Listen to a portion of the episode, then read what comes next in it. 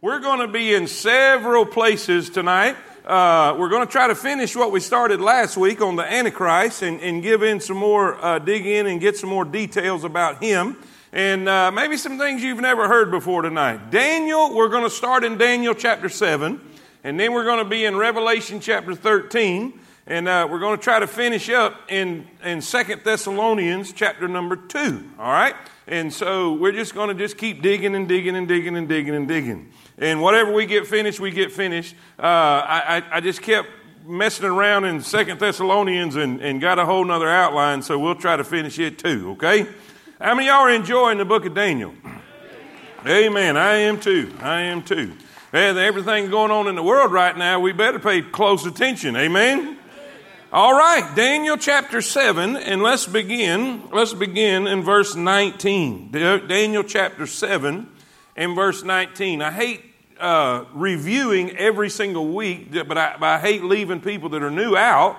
Uh, we are going through the book of Daniel. It's a prophetic book. Uh, it is the Old Testament equivalent of the New Testament Revelation. And we are learning uh, this week about the Antichrist. We are seeing Uh, dreams, and we are seeing visions that God gave Daniel uh, to describe to him the way humanity will be laid out, the times of the Gentiles. Say that with me, the. In other words, there's going to be a period of in in, in the human history where, where this world will be controlled by Gentiles, not through the nation of Israel or an Israelite king, but the times of the Gentiles. But that's going to come to an end. And Jesus is going to come, restore Israel, and then rule the world in a thousand-year reign. Somebody say amen. Amen. Now, before that takes place, there's going to be one last dictator, one last world ruler who is going to conquer the world and try to rule, but it's going to be very short-lived, and Jesus is going to return. And we know that's the Antichrist. And we find a vision that Daniel had of the four beasts that came out of the, the sea. And he specifically wants to know about this fourth one. You know, uh, the first, second, and third one was kind of something he could describe. Uh, you know, one was, a, a, a, what was the first one? Does anybody remember? A lion, right? A lion. The second one looked like a what?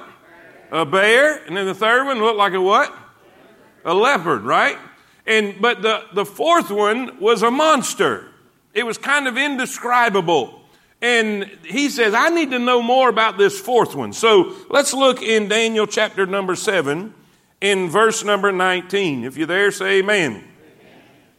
Then I would know the truth of the fourth beast. I want to know more about the fourth beast, Daniel says, which was diverse from all the others, exceeding dreadful, whose teeth were of iron and his nails of brass, which devoured, break in pieces and stamped to the residue with his feet, and of the ten horns that were in his head, and of the others which came up, and before whom three fell, even of that horn that had eyes and a mouth that spake very great things, whose look was more stout than his fellows. I beheld, and the same horn made war with the saints, and prevailed against them, until the Ancient of Days came, and judgment was given to the saints of the Most High.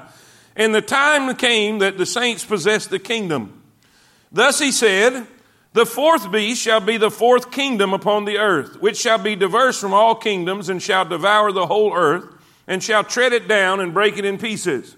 And the ten horns out of the king, this kingdom are ten what? Kings. Kings that shall arise, another shall arise after them, and he shall be diverse from the first, and he shall subdue three kings.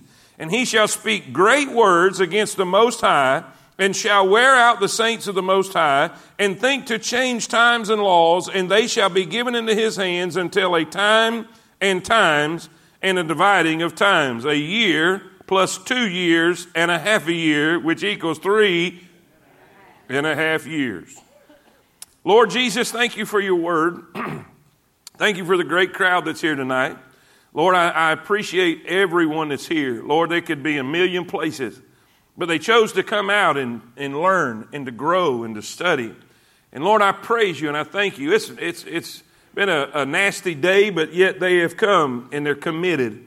And I pray that you'll bless them for it. I pray, God, that you will Just, just give them a double rest tonight for their labor tomorrow. And Lord, just speak to us. Lord, open our eyes, open our minds, open our hearts to your word.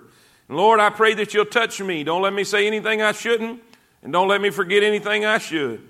And God, will praise you and glorify your name. In Jesus' name we pray. And all God's people said, amen. Amen. You may be seated. You may be seated.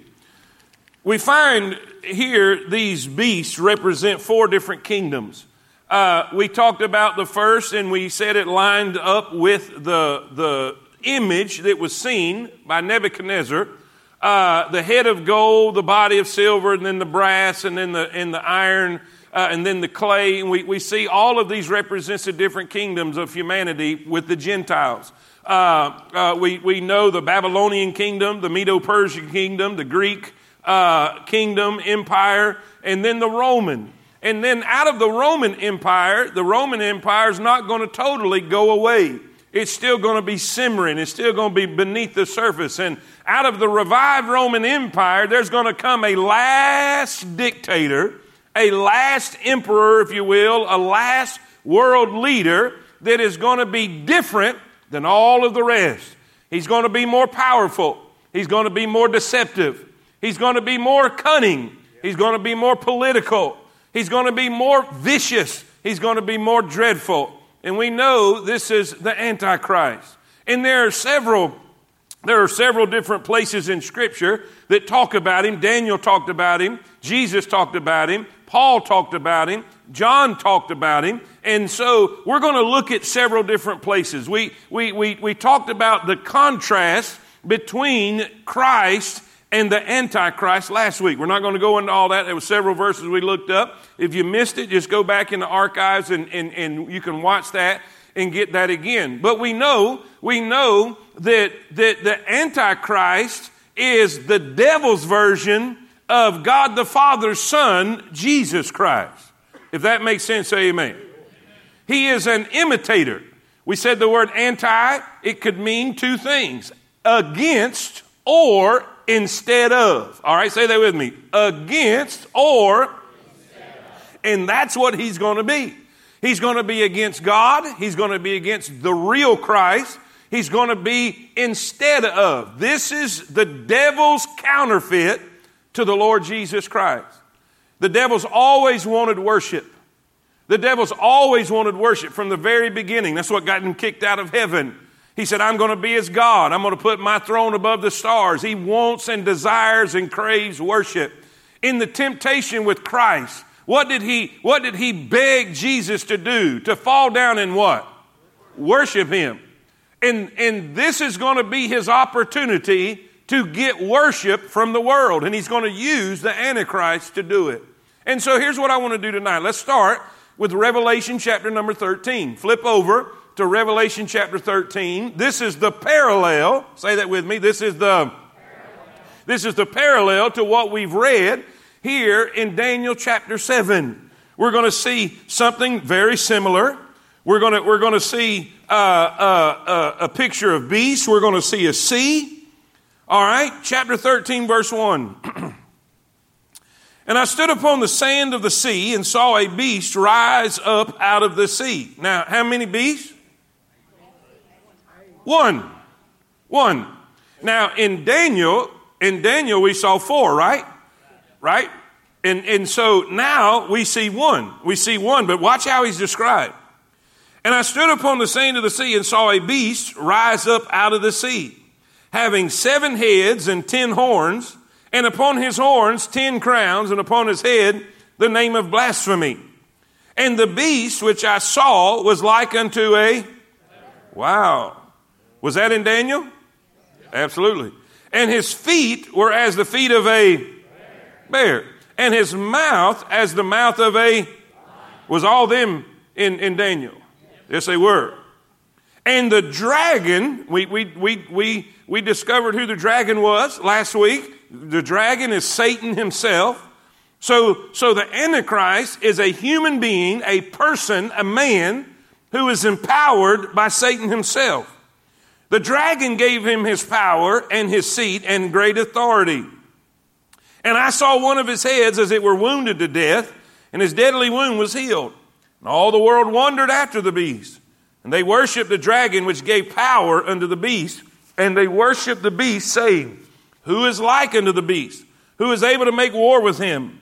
And there was given unto him a mouth speaking great things and blasphemies, and power was given unto him to continue forty-two months. And he opened his mouth in blasphemy against God, to blaspheme his name and his tabernacle and them that dwell in heaven. And it was given unto him to make war with the saints and to overcome them, and power was given unto him over all kindreds and tongues and nations.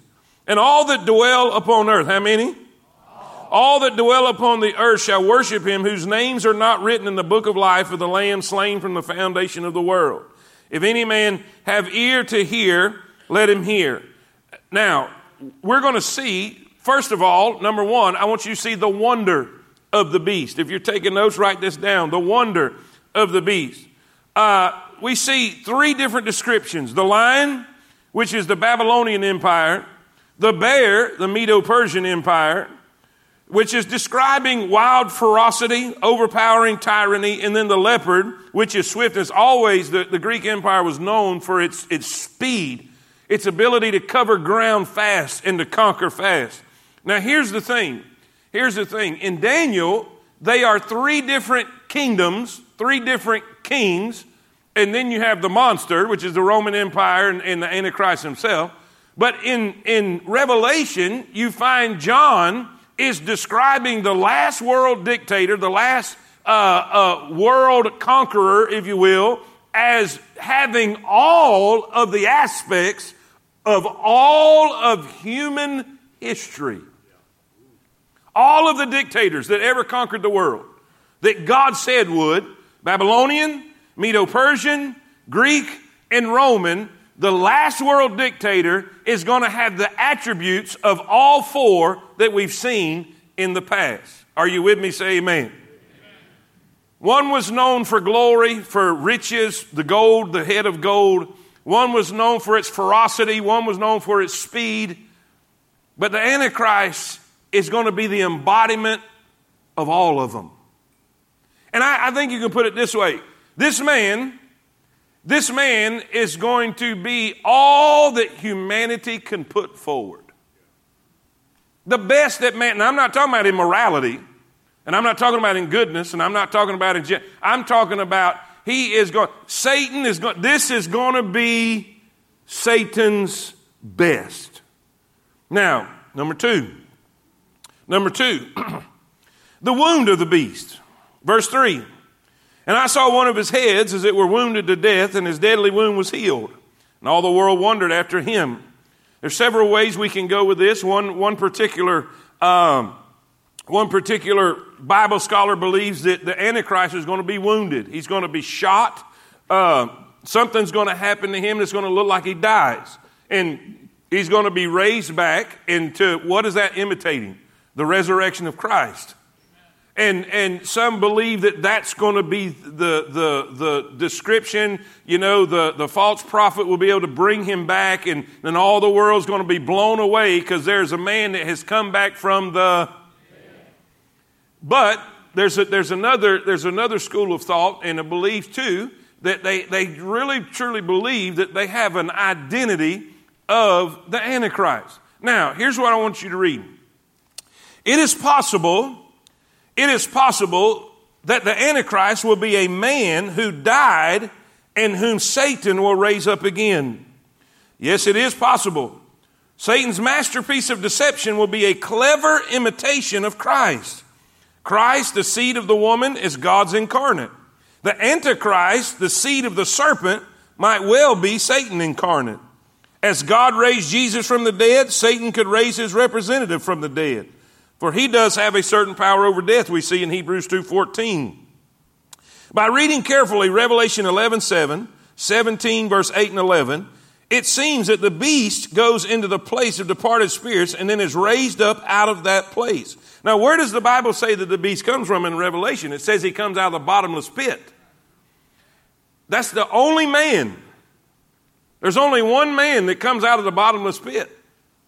And every every every other every other entity, if you will, demons that are going to come during the tribulation period out of that bottomless pit, there's only one man, and that's the Antichrist. Now, who was that man? Who was that man? Well, in Revelation seventeen eight, four things are said of him. The beast that thou sawest was and is not, and shall ascend out of the and go into perdition. This indicates quite clearly that the Antichrist has been on the earth before. There is a striking similarity between the Antichrist and Judas Iscariot. These two only are called the son of perdition. Judas is the only man whom Christ ever called Diablos, the devil. John six seventy. Judas is the only man of what it is said that Satan himself entered into him. The Antichrist is called the son of perdition. Judas is called the son of perdition. There's only two men in the history of humanity that Satan entered and controlled from the inside, and that's Judas and the Antichrist. Listen, the Bible says when Judas died in Acts chapter number one, Acts chapter number one, if you'll go read it, when he died, this is what it says about him. And it's only said about him. No other person is this said about. He went to his own place. In other words, there's a specific place, a special place, a place only for him. And I, I, I have great friends that truly believe that the Antichrist is going to be Judas Iscariot. That the devil's going to bring him back. He's the most deceptive. Now think about this. Think about this.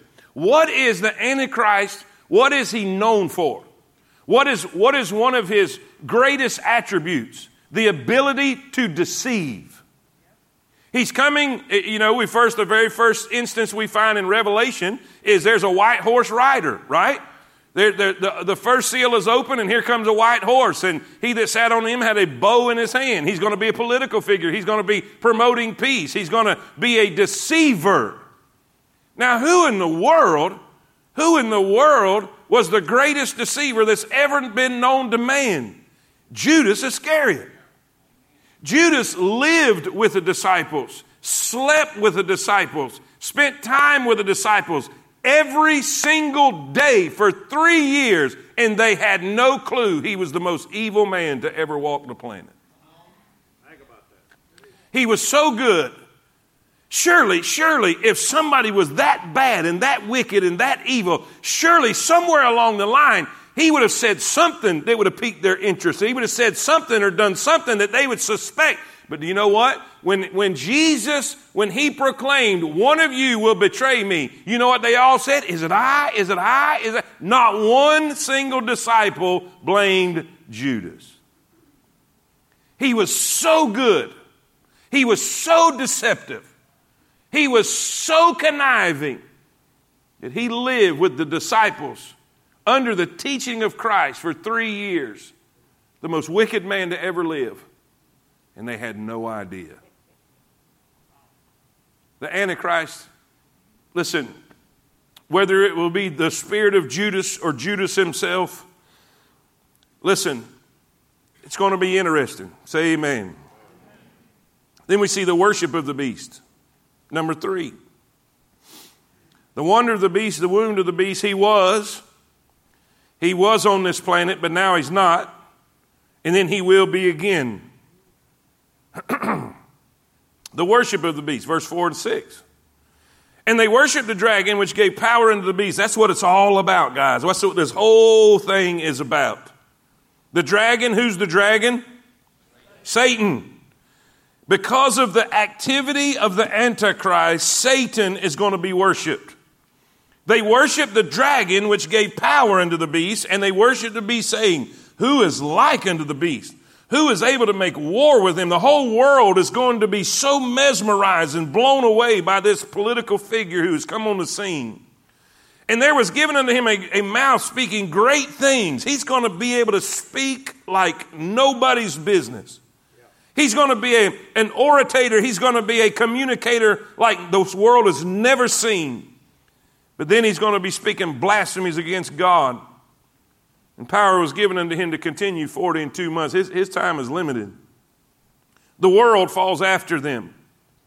Daniel eleven thirty-one says, "And arms shall stand on his part, and they shall pollute the sanctuary of strength, and shall take away the daily sacrifice, and they shall place the abomination that maketh desolate." And we're going to talk about that in just a minute. The warfare of the beast, verse seven. "And it was given unto him to make war with the saints and to overcome them.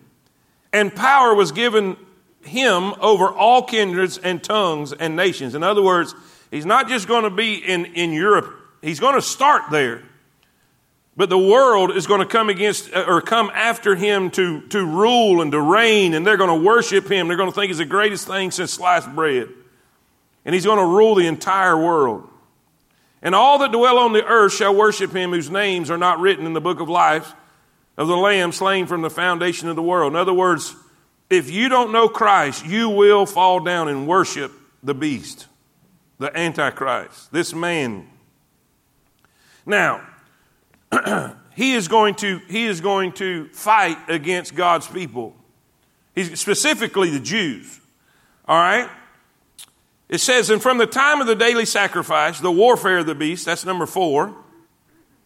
The wound, the wonder, the wound, the worship, the warfare.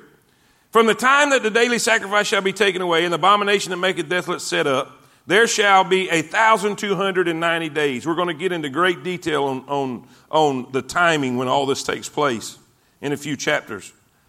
The world market under the beast. There's going to be two things, a mark and a mandate. A mark and a mandate. "Not content to control people through religious deceit, the false prophet will institute strong economic measures as well. Everybody will receive a special mark in order to buy or sell. But the only way to get that mark is to submit to the beast and worship him."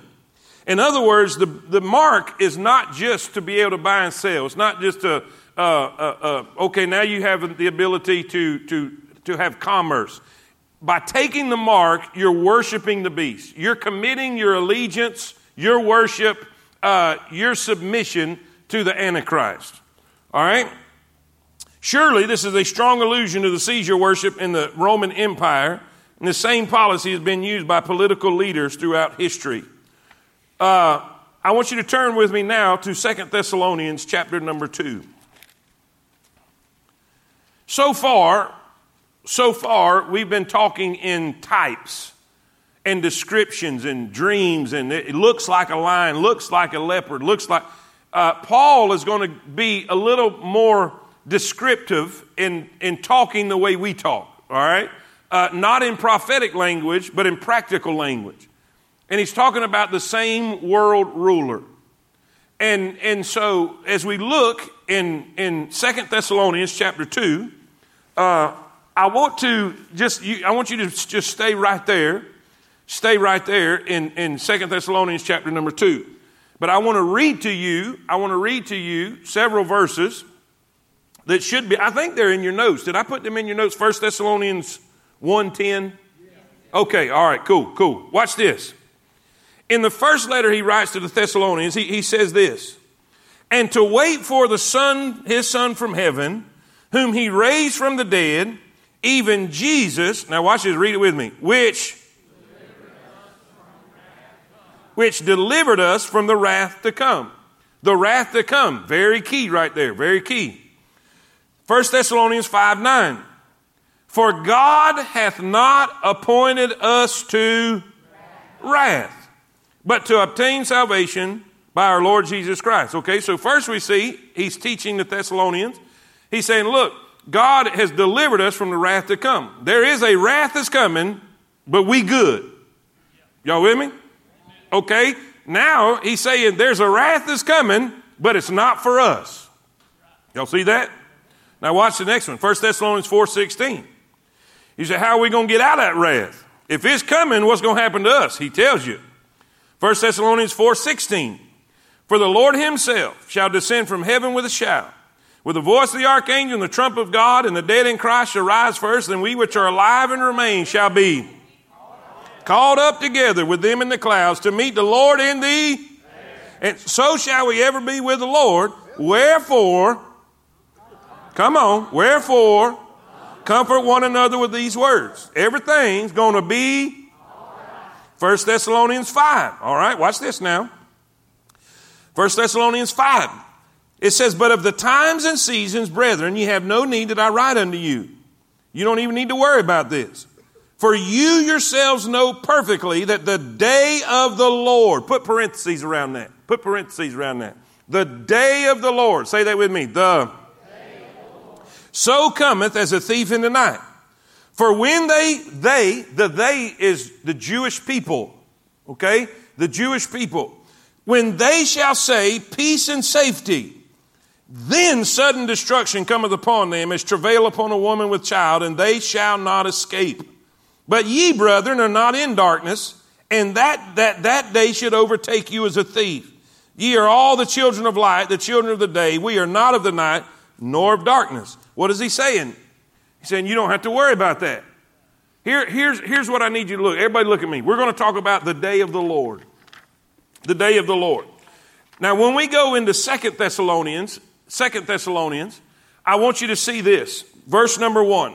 Second Thessalonians, verse number one. Are you there? Now, we beseech you, we beg you, we implore you, we beseech you, brethren, by the coming of our Lord Jesus Christ and by our gathering together unto him, that ye be not soon shaken in mind or be troubled, neither by spirit nor by word nor by letter as from us, as that the day of Christ or the day of the Lord is at hand.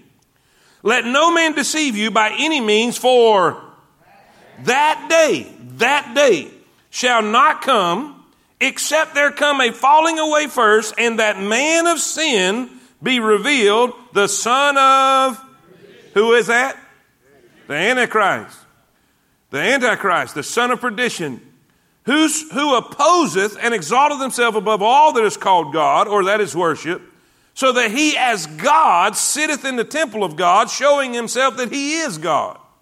Remember ye not that when I was with you, I told you these things? And now ye, that is so gratifying to me that know that the people in Paul's day would not listen to him either. You have no idea how it encourages me to know that Paul taught something that they did not remember. We can give announcement after announcement after announcement after announcement. And they'll say, well, I didn't know. And, okay, anyway, I'm sorry. I'm venting just a little bit right there. That just that just blessed me. Okay. Don't you remember? Don't you remember I told you these things? And now ye know what withholdeth, that he might be revealed in his time. For the mystery of iniquity doth already work. Only he who now letteth will let until he be taken out of the way. And then shall that wicked be revealed. Talking about the Antichrist, whom the Lord shall consume with the spirit of his mouth and shall destroy with the brightness of his coming. Even him whose coming is after the working of Satan, with all power and signs and lying wonders, with all deceivableness of unrighteousness. In other words, he's going to be slick. In them that perish, because they receive not the love of the truth, that they might be saved. And for this cause God shall send them strong delusion, that they should believe a lie, that they all might be damned who believe not the truth, but had pleasure in unrighteousness. Now, I, I really just wanted to talk about the verses that deal with the Antichrist there, but the more I started digging in it, it would be helpful to you to understand the, the purpose of the whole letter, first, or excuse me, Second Thessalonians.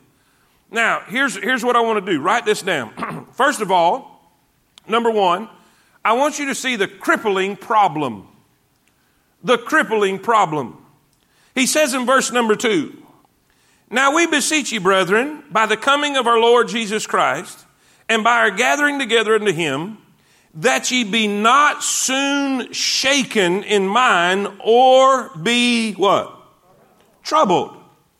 Now, if Paul writes a letter and says, don't be troubled, what are they? They're troubled. They're shaken. Shaken. Now, Here, here's what's going on.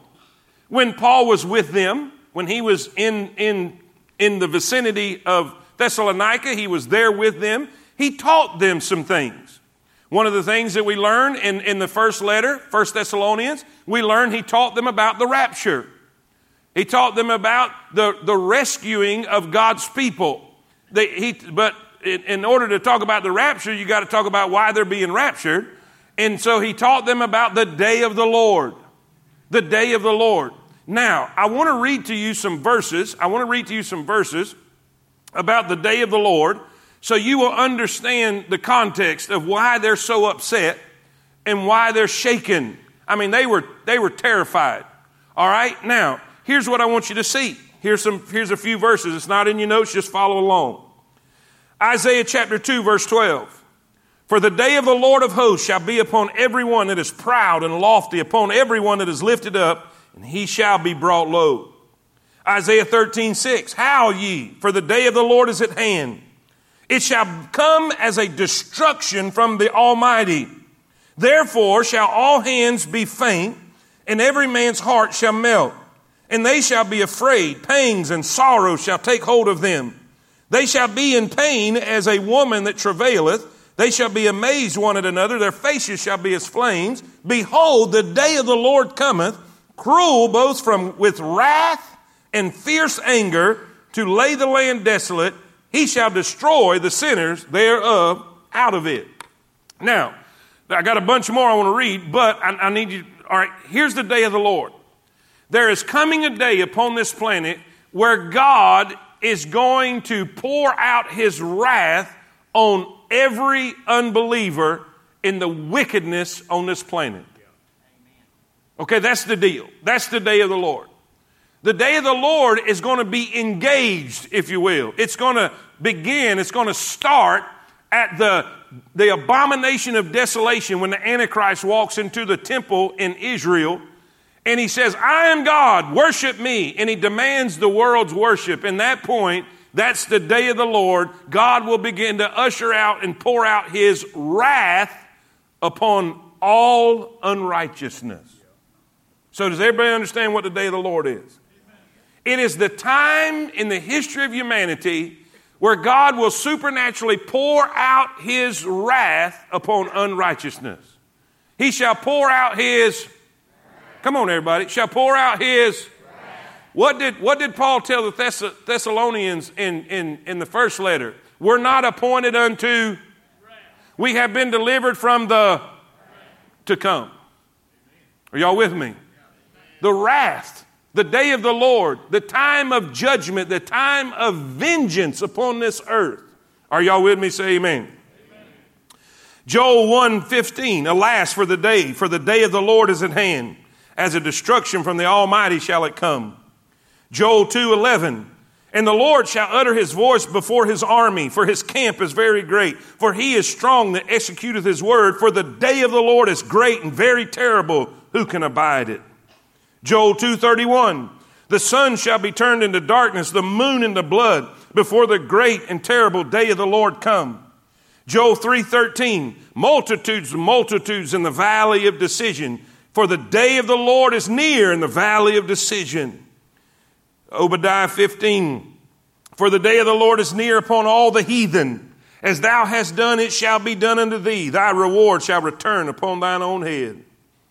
Zephaniah one fourteen, the great day of the Lord is near, it is near and hasteth greatly. Even the voice of the day of the Lord, the mighty man shall cry there bitterly. That day is a day of wrath, a day of trouble and distress, a day of wasteness and desolation, a day of darkness and gloominess, a day of clouds and thick darkness, a day of the trumpet and alarm against the fenced cities, against the high towers. I will bring distress upon men, that they shall walk like blind men, because they have sinned against the Lord. And their blood shall be poured out as dust, and their flesh as the dung. Neither their silver nor their gold shall be able to deliver them in the day of the Lord's wrath. But the whole land shall be devoured by the fire of his jealousy, for he shall make even speedy riddance of all them that dwell in the land. Are y'all starting to feel it? Zechariah fourteen one. Behold, the day of the Lord cometh. They Thy spoil shall be divided in the midst of thee, for I will gather all nations against Jerusalem to battle, and the city shall be taken, and the houses rifled, and the women ravished, and half of the city shall go forth into captivity, and the residue of the people shall be cut off from the city. Then shall the Lord go forth and fight against those nations as when he fought in the day of battle. Malachi four five, behold, I will send you Elijah the prophet before the coming of the great and dreadful day of the Lord. Acts two seventeen. The sun shall be turned into darkness, the moon into blood, before that great and notable day of the Lord come. Now we're back in First Thessalonians chapter five. But of the times and seasons, brethren, ye have no need that I write unto you. For yourselves know perfectly that the day of the Lord so cometh as a thief in the night. For when they shall say peace and safety, they is the nation of Israel. When Israel is thinking, we're good, finally we're at peace. Why are they saying that? Well, why are they saying peace and safety, peace and safety? Because there's come a world hero has come and offered them a truce and a treaty and has signed a seven-year treaty with them saying, nobody will attack you, we will protect you. Who is that world leader? The Antichrist. The Antichrist. And he's going to break that treaty and that covenant. We're going to go into more detail later on in Daniel about that covenant too. He said, for when they shall say peace and safety, then sudden destruction cometh upon them as travail upon a woman with child, and they shall not escape. But ye brethren are not in darkness, that that day, what day? That, day. that what day? That day? The day of the Lord. The day of the Lord. Now listen, so here's what's going on. Here's what's going on. Paul, Paul has taught the Thessalonians that there's coming a day when God is going to pour out his wrath upon this earth. He's going to pour out his wrath upon unrighteous, sinful humanity. Are y'all with me? Amen. The day of the... And I'm sure, I'm sure there's no doubt in my mind. See, he didn't have a New Testament then. I'm sure he probably read to them every verse I just read y'all in the Old Testament. All right? So he's told them, judgment's coming. The wrath of God is coming. The wrath of God is coming. The day of the Lord is coming. He's going to pour out his wrath and vengeance and anger upon unbelieving mankind. But I got good news. You're not appointed unto wrath. Y'all remember them? You're not appointed unto wrath. What? Let, let's look. Let's look. Y'all are looking at me funny. Look here. First Thessalonians one ten. To wait for his son from heaven, whom he raised from the dead, even Jesus, which delivered us from the... Give that verse to the people that don't believe in the rapture. You say, why? How, how do you know you're not going through the tribulation period? Because it's not for me. It's a day of wrath that I've been delivered from. How do you know? First Thessalonians five nine. For God hath not appointed us to... Are y'all with me? Matter of fact, he went on to tell them, not only have you been delivered from it, not only have you not been appointed to it, it's not for you. God's got a special delivery plan to get you out of it. He said, for the Lord himself shall descend from heaven with a shout, with the voice of the archangel and the trump of God, and the dead in Christ shall rise first, and we which are alive and remain shall be caught up together to be with them in the clouds. So shall we ever be with the Lord. Comfort one another with these words. Whoop! Church, say amen. Amen. Now, so what in the world are they all tore up about? Why are they so upset? Watch this. Here's the crippling problem. A, there's an anticipated day. They know the day of the Lord's coming, right? They know the day of the Lord's coming, right? Because Paul told them that. He, he, he taught them about the day of the Lord. Now, why, why is this a problem? Because B, look at their persecution and suffering. Look at... Look at Second Thessalonians. April, that's funny, ain't it? Yeah, I, I hear you snickering over there. Second Thessalonians chapter or verse chapter one, verse four. You ready?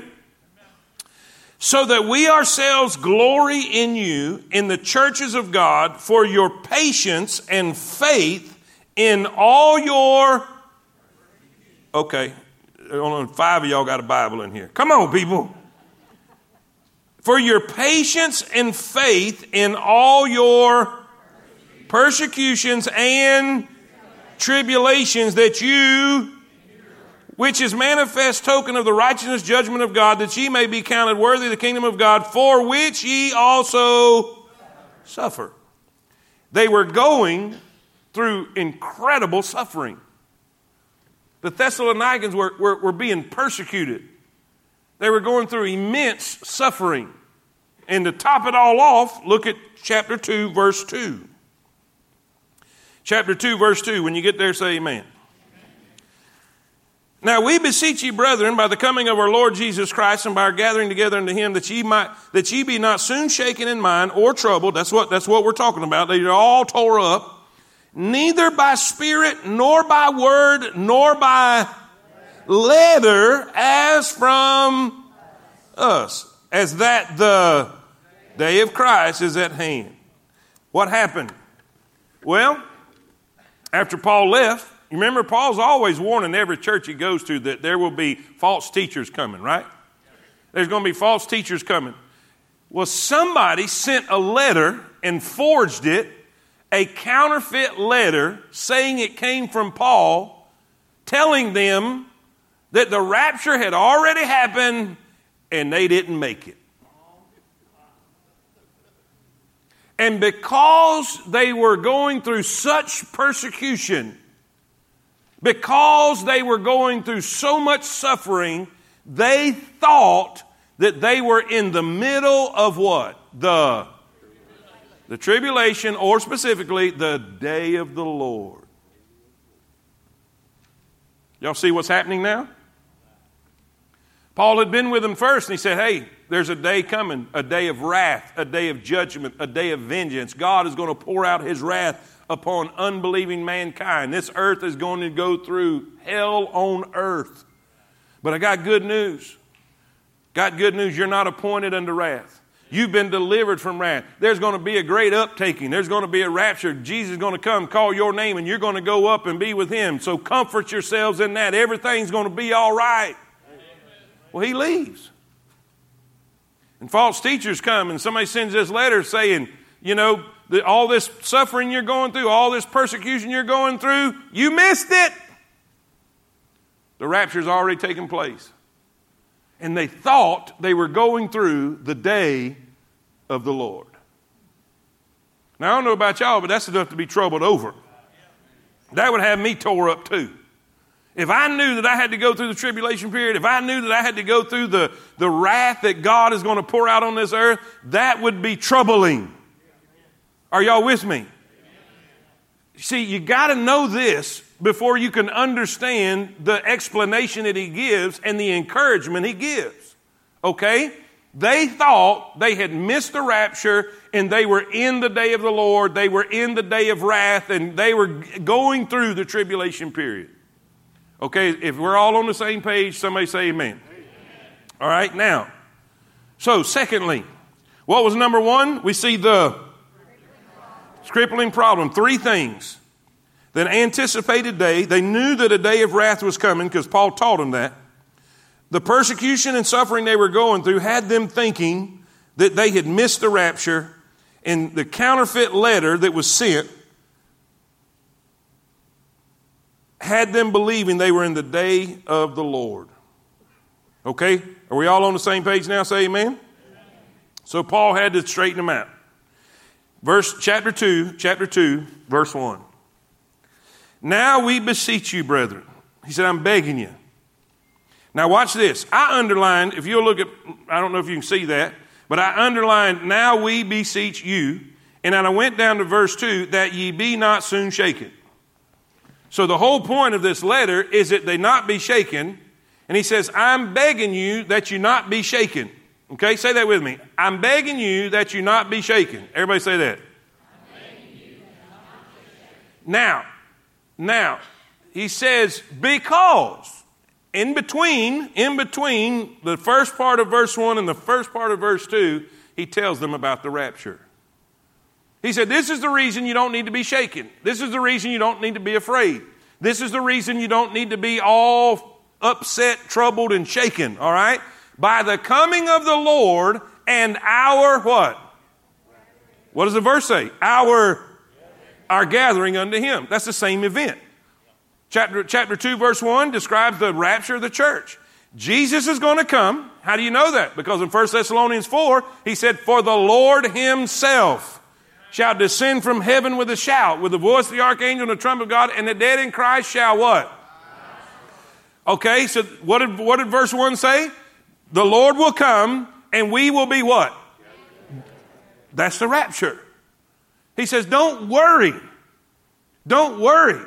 I want to encourage you by telling you we're not appointed to wrath. We are going to be delivered from the wrath to come. The Lord himself will come and receive us. Say amen. Amen.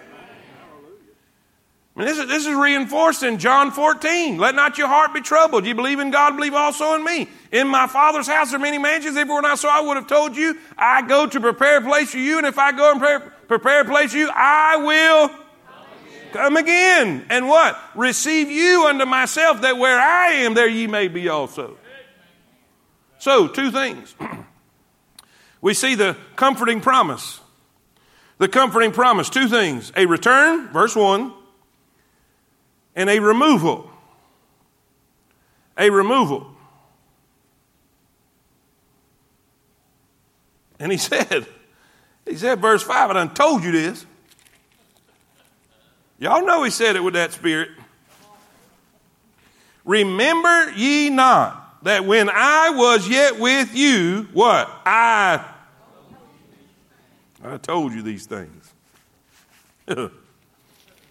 I told you these things. Now, now, so what do we have in Second Thessalonians? We have, they're all upset. We've got this letter. We thought we missed a rapture. We're all troubled. And he said, look, man, don't sweat this. There's going to be a rapture. You're not appointed unto wrath. You're going to be delivered from wrath to come. The Lord himself shall descend, blah, blah, blah, right? He said, not only that. Now he begins to tell them some things that have to happen before the day of the Lord takes place. Okay? This is the third point. This is, this is really what I meant to get to the whole time, but I, I felt like you needed to know that information to appreciate this. Would y'all agree on that? He said, listen, not only is the Lord coming, not only are we going to be gathered unto him, not only is that going to happen, and keep in mind, it's before the day of the Lord. Before the day of the Lord. Before the wrath is poured out. Before the judgment comes. Are y'all with me? Amen. He said, not only is that going to happen, but watch this. Verse number three.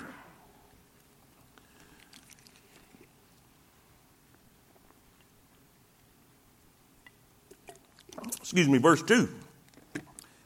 That you be not soon shaken in mind or troubled, neither by spirit nor by word, nor by letters from us, as that the day of Christ or the day of the Lord is at hand. Let no man deceive you by any means. For, what's the next two words? That day, what day? The day of the Lord, the day of wrath. The day of vengeance, the day of judgment, right? Watch what he says. That day shall not come. Not come. It can't happen till, right? It shall not come except, except there come a falling away first, and that man of sin be revealed, the son of perdition. In other words, the day of wrath cannot take place till the Antichrist is in place. It really can't take place till the rapture takes place. He said, by the coming of the Lord and our gathering unto him. In other words, we got to be gathering unto him before wrath can fall. And not only that, wrath cannot fall till the son of perdition, the man of sin, the man of wrath, he's got to step forward. Does this make sense? So we're going to we're going to see several things here. All right. We see the coming person, the crippling problem, the comforting promise. And it is comforting to know we, we, we're out of here. How about y'all? But then we see a coming person, a coming person. And here's what we're going to see first. A, write this down. First, we see a rebellion. A rebellion. Ooh, we got to hurry. Most of my life, most of my life, I always would read this part and and and I would hear evangelists come and, and preach revivals and stuff and talk about the falling away. You know, and I, I, I've even heard I've even heard modern day people today, you know, because we're we're really back. We're no no church. I don't believe any church in America is back to full strength as far as the attendance they had, you know. Back in, before COVID, we was bumping twenty-four, twenty-five hundred. Now we had eighteen hundred Sunday, and I was jumping up and down like a banty rooster. I was tickled to death. That's so far away. And a lot of, a lot of people are running around. This is the great falling away. This is the great falling away. The word here, falling away, means apostasy, but not, not the general apostasy, but T H E. The apostasy, the rebellion. It is in referencing a specific act that takes place that is a snub in the face of God. And I truly believe he's talking about the abomination of desolation. Now, so first of all, write this down. A, we see a rebellion. A rebellion takes place. Now watch this. Now watch this. This is important. When the Antichrist comes forward, he's not the Antichrist. He's sweet Jim Bob from Lithuania. The political figure who everybody loves. All right? That everybody in the world thinks is the greatest thing since sliced bread. He's, he doesn't step on the scene as the as Satan incarnate. He doesn't step on the scene as the son of perdition. He steps on the scene as the little horn who comes from a small and becomes greater and greater and greater. Are y'all with me? He is very deceptive. Remember what we said? His greatest attribute is his ability to lie and to deceive and trick. So he's not revealed. When he signs the treaty with Israel, they don't know it's him. He's not revealed. When will he be revealed? When the falling away, the apostasy, the rebellion takes place. When he walks into the rebuilt temple in Jerusalem and says, I'm God. That is the apostasy, the rebellion, the final fist in the face of God. And what does it say? In that moment, the nation of Israel, keep in mind, most prophecy is directed toward the people of Israel. They're going to say, uh-oh, because he will be what? Revealed. We see a rebellion this day. What day? What day? The day of the Lord, which is a day of wrath, a day of vengeance, a day of judgments when God pours out his wrath upon man. That day cannot happen till first there's the apostasy, the rebellion. When does that take place? Three and a half years into the tribulation period. At the midpoint, when the, when, Uh, the Antichrist breaks the covenant with Israel and goes into the temple and says, I am God. When he does that, he will be revealed. He will be revealed for who he truly is. Then we see, not only do we find a rebellion, but we see verse three, a revealing. that man of sin be revealed, the son of perdition or the son of destruction. And that moment, in that moment, look what it says, verse four, who opposeth and what's that word? Exalteth himself above all that is called God or that is worshiped, so that he as God sitteth in the temple of God, showing himself that he is. Now, keep in mind. Oh, mercy. We need a better clock. Our clocks are not working properly. Keep in mind that the temple is the house of God. The temple is where the glory cloud resided. The temple is where the presence of God was there for the people of God, in the city of God that God chose. And he's going to walk in. He's going to say, now bow to me because I am. And who he really is will be revealed in that moment. The rebellion, the revealing. Then see, we see a restraint. We see a restraint. Verse six. Verse six, are you there? And now ye know what, what's that word? Withholdeth, restraint, that he might be revealed in his time.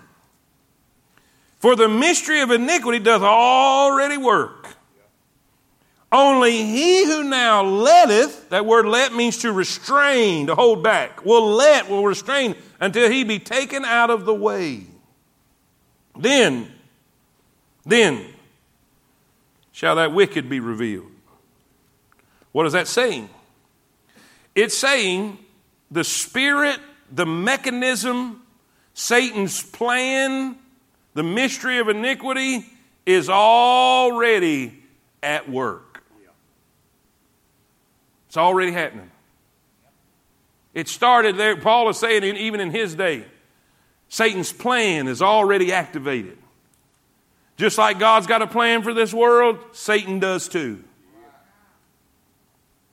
And it's already working. Well, why don't the Antichrist just go ahead and step forward? He can't. Because someone's restraining him. Here's, here's, here's a good study. uh, Cesar Maria, we, we, we studied this Sunday about Romans chapter one.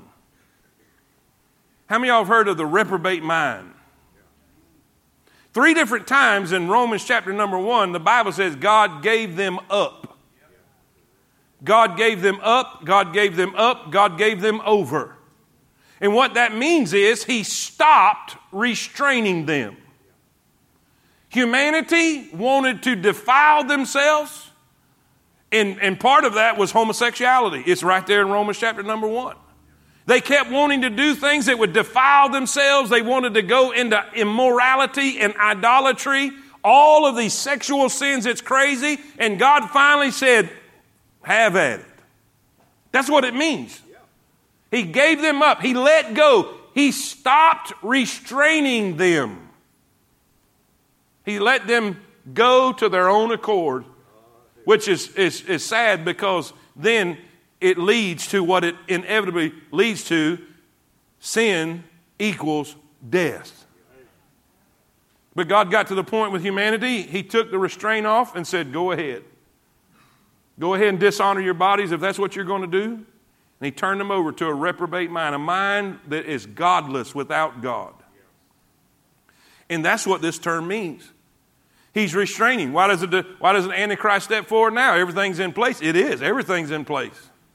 This world, this world right now has never been more ready for a hero to come and calm everybody down than it is right now.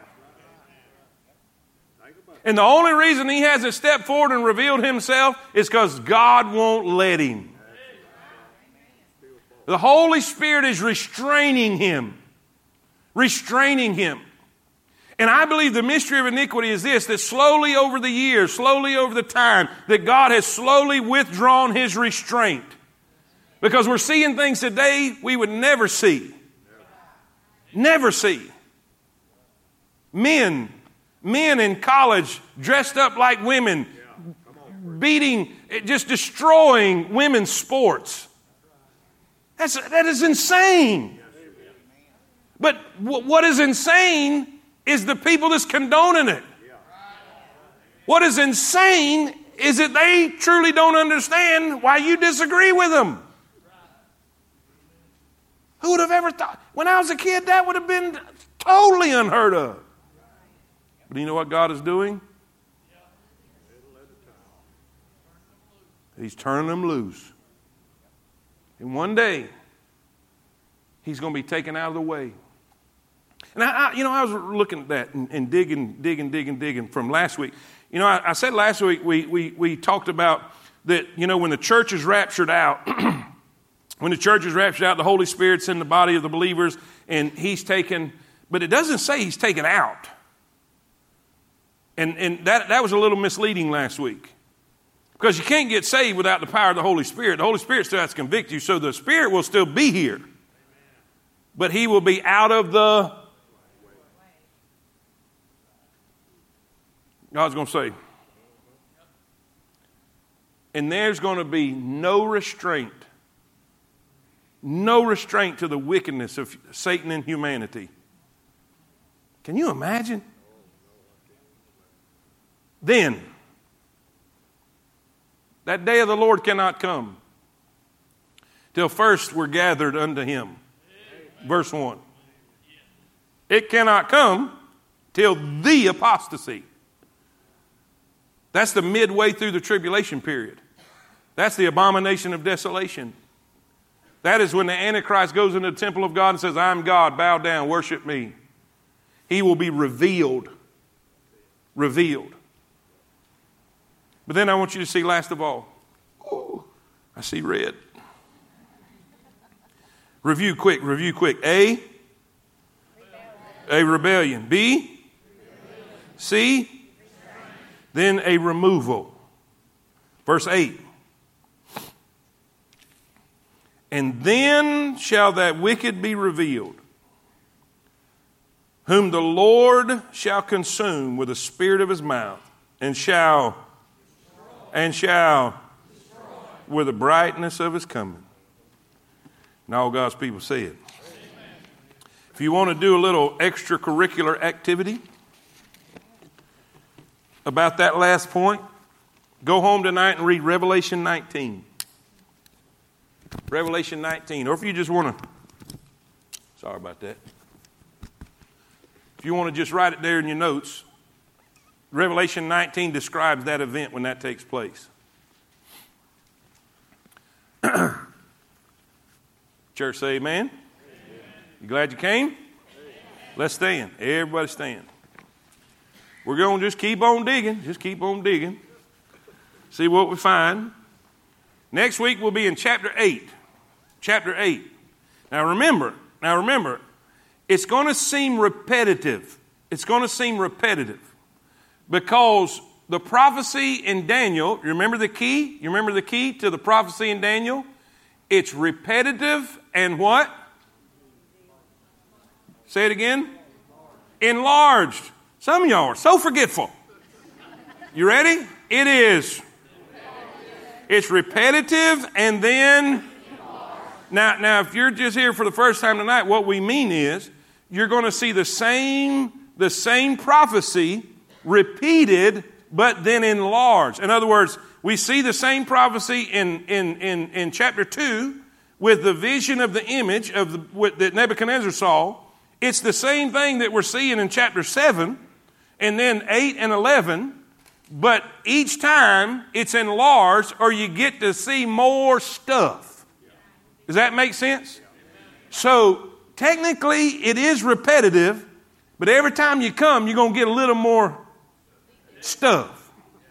See, the first week you got pizza. The next week you got some pepperoni. Then the next week you got some sausage and ham. Somebody say amen. Well, maybe not ham. That wouldn't be too kosher, would it? But we're Gentiles. We can eat what we want. Say amen. Amen. All right. All right. Let's dismiss. I'm, I'm kidding. It's late and I'm tired. All right. Here we go.